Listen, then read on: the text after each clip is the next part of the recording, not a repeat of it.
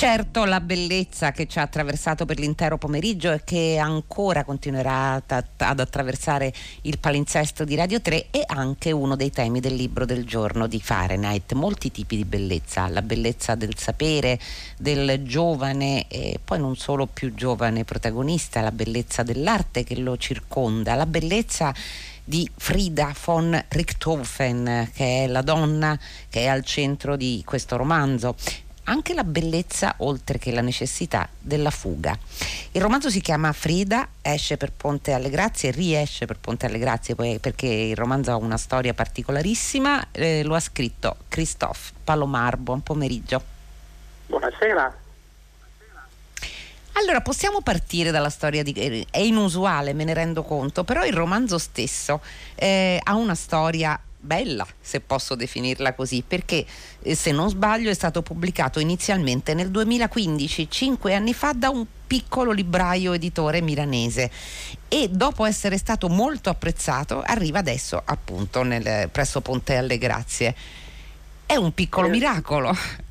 Esatto, miracolo non so, ma sono molto grato a Ponte Alle Grazie di aver ridato vita alla mia Frida, che fra l'altro è uscito un momento molto particolare perché abbiamo scoperto, dopo aver scelto la, la copertina, questo bellissimo quadro di Klimt, che il sì. quadro era stato trafugato dalla, dalla Galleria d'Arte di Piacenza, eh, e il giorno in cui abbiamo annunciato la copertina abbiamo saputo casualmente che il quadro era stato ritrovato, quindi un'altra storia all'interno della storia travagliata di, di Frida. Ecco, questo ritratto di giovane donna infatti che è in copertina non, non è, come a volte avviene, Christophe Palomar, eh, semplicemente un'appropriazione, perché Klimt appare all'interno di questo libro, così come appare Kokoschka, come appaiono molti altri artisti. È una storia che è ambientata evidentemente nel Novecento, nel Novecento della crisi del mondo asburgico e del, anche della bellezza profonda di quel mondo, laddove il protagonista, che si chiama Joachim von Tilly ed è figlio di una famiglia di conti tedeschi, eh, come molti giovani in quell'epoca eh, non sa bene che cosa fare di sé, non sa bene cosa sognare, non sa bene cosa essere. In più, dopo una malattia va in convalescenza in un'isola bellissima che è Capri, ed è qui che incontra questa donna, Frida per l'appunto, che sarà poi musa di Lawrence, l'autore dell'Amante di Lady Chatterley, e Frida sarà una presenza continua nella sua complicata esistenza. Partiamo dall'ambientazione però, perché il suo non è esattamente un romanzo storico, è un romanzo di emozioni esistenziali ambientato in un certo periodo storico, credo, semmai. Certo, certo, innanzitutto è la storia di un bambino che nasce eh, un po' triste, un po' solitario, molto sensibile, in una famiglia molto ricca, molto potente, che si occupa di acciaio e di finanza, però un bambino che nasce un po' infelice, e gli viene detto che un bambino ricco e fortunato come lui non ha il diritto di essere infelice. Ecco, quindi nasce, diciamo, una famiglia più grande di lui, eh, una fiaba, diciamo, dall'esito chiaro a tutti tranne che, tranne che a lui. E poi succede una cosa, una cosa non, non prevista, è che questo bambino, che quindi cresce, si ammala di bronchi, una polmonite perenne che lo perseguiterà per tutta la vita, arriva a Capri. A Capri scopre una cosa che nessuno le aveva raccontato, che è la bellezza totale, assoluta. Non è più una bellezza che sta negli oggetti o nella cultura, una bellezza che sta ovunque. E a Capri incontra anche l'amore, perché, come diceva Sant'Agostino, l'amore è la bellezza dell'anima, quindi questo, questo, questa grande storia fra, fra amore e bellezza è un tema che ci porteremo avanti per tutto il libro. E quindi incontra questa donna, che è Frieda sì. von Richthofen, una donna assolutamente moderna, realmente esistita, mentre lui è un personaggio di fantasia, lei è realmente esistita. E quindi a Capri lui si innamora di lei. Perché si innamora di lei? Oltre alla bellezza di questa donna, perché attraverso lei eh, scopre la libertà, una cosa che mancava molto nella sua famiglia, scopre anche la leggerezza nel caos del mondo, scopre la, la vita.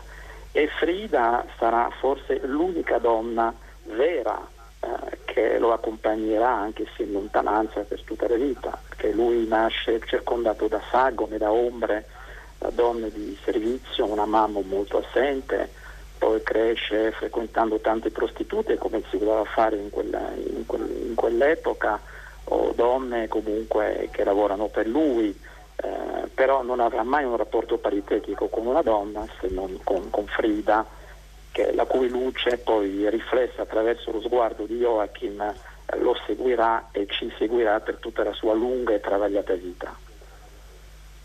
Frida, peraltro, nella sua prima apparizione non, è, non viene descritta come una donna di bellezza canonica, eh, non è giovanissima, non ha, eh, dirà lo stesso Joachim, non ha la bellezza maestosa di certe donne italiane, però è vitale, eh, scoppia di vitalità, così la descrive, cioè nessuno può permettersi di contrastare i suoi piani, i suoi pensieri, non direi neanche i suoi capricci, il suo, la sua sete, la, la sete peraltro, quest'idea di bellezza come sete. Nel suo romanzo torna piuttosto spesso Christophe Palomar, è, è una sete d'arte, è una sete di, di novità, è una sete di giovinezza anche, che improvvisamente da Capri in poi Joachim sembra scoprire. Esattamente, non è più la bellezza classica, perché non è nemmeno più la bellezza romantica, è la bellezza moderna. Non a caso l'espressionismo austriaco molto presente nel libro, perché la, la, la bellezza moderna è forse una negazione di se stessa, è un, un fulmine che scoppia, è, è uno strappo, no? In qualche modo. E quindi Frida incarna molto questa bellezza moderna, che appunto è più vita che è iconografica, e più, è più energia vitale, eh, non codifica analitica, che, che non una, un'apparizione rinascimentale.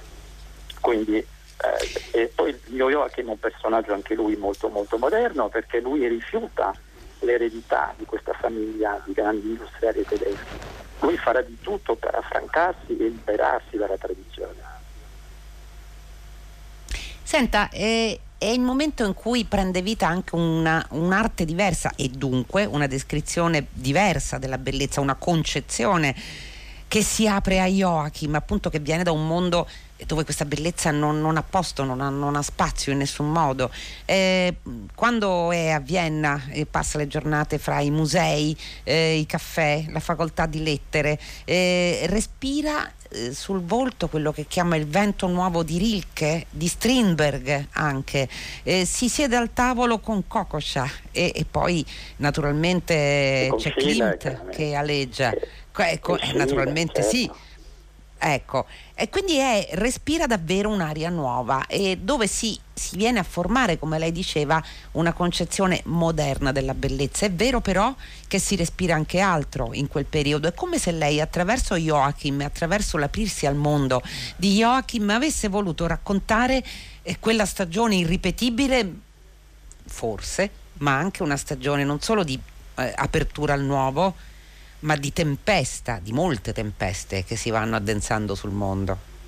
Certo, certo, Joachim a Vienna si imbatte nella, nella modernità, eh, chiaramente la modernità non nasce soltanto a Vienna, però la modernità viennese a me, a me piace molto, perché ha, ha elaborato alcuni concetti che poi ci portiamo dietro anche oggi, eh, l'inconcio, l'intimità, l'irrisolutezza, questa solitudine interiore, questo strappo fra uomo e il mondo, lo sbarrimento, la frantumazione dei valori, l'avvento della tecnica e così via. Potremmo parlarne, potremmo parlarne a lungo. E quindi è una generazione che mh, allo scoccare del, del Novecento scopre che tutto quello che hanno ereditato eh, si è frantumato o si sta frantumando. Quindi all'inizio una consapevolezza, diciamo, dell'epifiù di alcuni pochi artisti intellettuali. Poi quando scoppia la prima guerra mondiale e eh, che succede quello che sappiamo dopo la prima guerra mondiale, è un qualcosa che attraversa l'intera società. Io non so se riuscirei a definirlo un romanzo d'amore, oltre a non definirlo un romanzo storico. È più un romanzo, questo suo Frida, Christophe Palomar, che sembra proprio ragionare Su, sull'idea di un'aspirazione a un, a un mondo bello, a un mondo nuovo, a un mondo moderno, amore incluso, e però la sensazione intrinseca di fallimento che porta con sé? Certo, il fallimento è un tema, è un tema molto importante, eh, ed è anche questo, mentre alla fine dell'Ottocento era molto nitida, molto chiara la differenza la, fra, fra fallimento e successo, eh, anche pochi anni fa era molto chiara a noi, per quello che c'è questo parallelismo fra, fra l'epoca di Joachim e la nostra, no? Quando finisce la prima guerra mondiale, che inizia questo, questa, questa enorme crisi successiva al crollo degli imperi centrali, fra l'altro la, la, la, la pandemia della, della spagnola che decima il fiore della cultura europea, eh, ecco che la distinzione fra successo e fallimento diventa sempre meno, meno chiara, no? E quindi mi piaceva molto l'idea, perché è, è un ragazzo che da, c'è per certi versi dall'idea di vivere un fallimento, perché si alleggerisce. Eh, mia gente, mia, quando lesse, lesse Frida, mi, mi disse: guarda, io ho l'impressione che tu hai tolto un cappotto d'acciaio al tuo protagonista, eh, Gianluca Zanella. Mi, mi è piaciuto molto quello che mi ha detto Gianluca, perché è, è veramente questa, questa impressione qua eh, che volevo che venisse ehm, poi percepita anche dal lettore. Quindi l'abbandono, il, il lasciare questo, questo cappotto d'acciaio, eh, almeno dagli occhi, visto dagli occhi della tradizione e sicuramente dei suoi familiari, viene visto come un fallimento. Però poi, alla luce di tutto quello che accade nel Novecento, e quindi anche questa compromissione eh, dannosa, drammatica fra l'industria tedesca, specialmente quella dell'acciaio e il nazismo, eh, ecco, appare molto in là nel, nel tempo, quindi siamo già nel, negli ultimi anni del mio Joachim, che lui, avendo rifiutato questa compromissione con il nazismo, ecco che il suo fallimento di colpo può sembrare un compimento. Quindi in questo divenire, in questo fiume eh, sì. che scorre per tut- tutta la storia Del, del libro, eh, ecco, c'è un po' questo, questo, questo stupore, eh, quindi quando non rimane, come diceva, come diceva Emanuele Severino, quando Dio è morto, quando il Tempio è venuto giù, non rimane altro che il divenire, ecco. E quindi noi Joachim, secondo me, è un grande artista, se magari senza saperlo, eh, di questo divenire che, che sfocia nel, nello stupore e nella meraviglia di, di scoprire se stesso, quindi anche il fallimento che diventa libertà. Ecco, Joachim, mh, dobbiamo dirlo anche, è un uomo in fuga in realtà. Noi lo conosciamo anziano, lo conosciamo anziano, sta, è fra le Ande, eh, probabilmente, comunque non è in Cile, non, non è in Bolivia, e racconta la sua storia, racconta dopo essere fuggito per molti paesi, Vienna, Berlino, eh, l'Italia, Buenos Aires, e poi appunto approda nel suo ultimo rifugio. E non so se, se sbaglio, me lo dirà lei, Christophe Palomar, ma sembra quasi eh, di, di sentir riecheggiare eh, il piccolo Hans Castorp de, della Montagna Magica di Thomas Mann, se fosse sfuggito alla guerra, se fosse sfuggito al sanatorio, al Berghof, avesse potuto andare per il mondo. Sa perché glielo dico? Perché c'è un momento, è passata la spagnola, è finita la prima guerra mondiale, e Joachim rivede a Dresda Oscar Kokoschka, che appunto gli parla delle persone che, che sono morte durante quell'epidemia, fra cui proprio Cile, tra l'altro, e, e lui ha la sensazione di venir considerato un privilegiato, non oso dire un beniamino della vita, perché non è esattamente così, però è come se ci fosse questa, eh, questo suo appunto venire da una famiglia di industriali e affacciarsi al mondo dell'arte, e poi certamente però, a differenza del suo eventuale eh, consimile, fuggire, eh, non rimanere chiuso in un, in un luogo che protegge. Ci certo, aveva pensato? È un, è, è, ma certo, ma, ma sono un grande lettore di, di Mann, ma anche di, di altri scrittori. No, non a caso il, il libro eh, inizia con citazioni dei sonnambuli di, di, di, eh sì. di, di Alban Borno. Ecco, quindi anche, anche nei sonnambuli c'è questa frase che, che è un po' un, una specie di, eh, di grande tematica dell'inizio del Novecento, eh, questo pendolo fra tradizione e libertà, fra passato e futuro, eh, fra nostalgia e fuga, no? Tant'è che questa frase di Borno dice: la, la vita umana non è altro che un oscillare fra nostalgia e fuga. Quella, la nostalgia è il passato, la storia, il cappotto, e la fuga è la libertà. Quindi il mio Joachim, per quello che io lo vedo come un, un, un vincente, alcuni lettori mi dicono è un fallito, altri mi dicono è un vincente. Io lo vedo personalmente come un vincente perché riuscire a fuggire non è da tutti, mm. non è da tutti, specialmente in quegli anni, specialmente rinunciando alla ricchezza, al potere, al nome, perché lui arrivando in Argentina perde, perde tutte queste cose qua e diventa un semplice cittadino. Quindi è anche un atto di Beh, coraggio. Soprattutto è un atto di coraggio e c'è qualche cosa del vitalismo di Frida che forse si trasferisce in lui, perché lui eh, all'inizio, quando in questo primo e fatale incontro con questa straordinaria donna, eh, sembra appunto una persona che invece di vitale ha ben poco eh, e sembra invece a un certo punto riscuotersi. Lei un cer- da qualche parte ha detto una frase che è molto interessante: il Novecento è la vittoria della giovinezza sulla tradizione. E in un certo senso Joachim, con le sue fughe e anche le sue rinunce e anche ovviamente le sue ferite, sembra aver voluto mantenere viva in quelle, quella vittoria. È così? Assolutamente, è, è, è veramente così, assolutamente così, tant'è che c'è un'altra espressione che lui usa molto, che è quella del veleno, no? Perché c'è questo veleno mm. che passa da Frida a lui, e questo veleno che cos'è se non la vita, questa pulsione vitale, questa forza vitale di cui lui era, era privo da, da ragazzo, perché non era richiesta. Lui doveva semplicemente eh, um, tra, tramandare una tradizione, quindi nessuno gli chiedeva di, di, di, di farsi portatore di questa, di questa energia. Impara questa cosa tramite Frida, e non a caso eh, il mio Joachim e la mia Frida sono gli unici personaggi che sopravvivono, perché è una valle di morti, tutti muoiono, tutti finiscono male tranne loro due, perché loro sopravvivono al peggio. Ecco, c'è anche un, c'è un cambiamento stilistico che è interessante nel, nel, nel suo romanzo, anche Christophe Palomar, perché verso la fine siamo già lontano, siamo già in Argentina, ma non siamo fuori pericolo, come andremo a scoprire. Eh, quando eh, Joachim viene eh, catturato da un, un gruppo di nazisti, sostanzialmente. Ecco, il, il libro è come se cambiasse, cioè da quella descrizione anche lucida, appassionata, con lo sguardo quasi del, del cronista partecipe che Joachim fa della sua stessa vita, diventa quasi una, la trascrizione di un interrogatorio, diventa più inquietante verso la, la fine, cioè comunica quello che è l'orrore poi di quegli anni, ma cambia proprio come, come scrittura. Certo, ovviamente lei lo ha decisamente ho... voluto.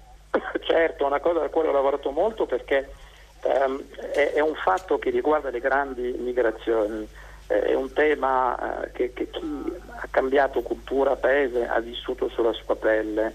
Lui cresce nella lingua tedesca, poi nel, nel Hochdeutsch, no, proprio il tedesco aristocratico. Arrivando in Argentina lui cambia lingua, passa un po' con Gombrovich o altri altri intellettuali europei, deve abbandonare deve, deve abbandonare la sua lingua per entrare in un'altra lingua eh, che è tendenzialmente un dialetto locale di Buenos Aires. E quindi in questa mutazione, tant'è che il capitolo più lungo del libro è proprio que- dedicato a questa grande centrifuga in cui i migranti arrivano con la loro propria lingua ed escono con il dialetto di Buenos Aires, che si chiama il lunfardo. Eh, e quindi cambiando lingua, eh, lui descrive idealmente in un'altra lingua che è lo spagnolo, per uno spagnolo eh, fresco. Quindi ho cercato di eh, rendere questa, questa, questa nuova identità usando uno stile molto più semplice, molto più pulito, togliendo ogni riferimento storico, perché lui non sa nulla dell'Argentina di quegli anni a malapena, Eh, riesce a capire chi governa, chi non governa, poi non interessa più di tanto. Quindi lui esce da un libro di storia che conosce perfettamente, che è quella della, della Germania dell'inizio del Novecento, e arriva un po' sulla luna in questo paese completamente enorme, sconfinato, lontanissimo, e, e, e quindi usando quelle poche parole che lui, che lui sente dentro. E, e, e credo che possa accadere questo nella vita di un uomo, soprattutto in quegli anni, perché ricordiamoci, già oggi ci vogliono quindici ore di volo per andare in Argentina, allora ci volevano settimane di, di, di, di mare, e quindi lui arriva che diventa veramente un'altra persona, pensando di voltar pagina, però la storia poi eh, bussa alla porta, ed ecco che il nazismo torna nella sua vita quando lui meno se lo aspetta.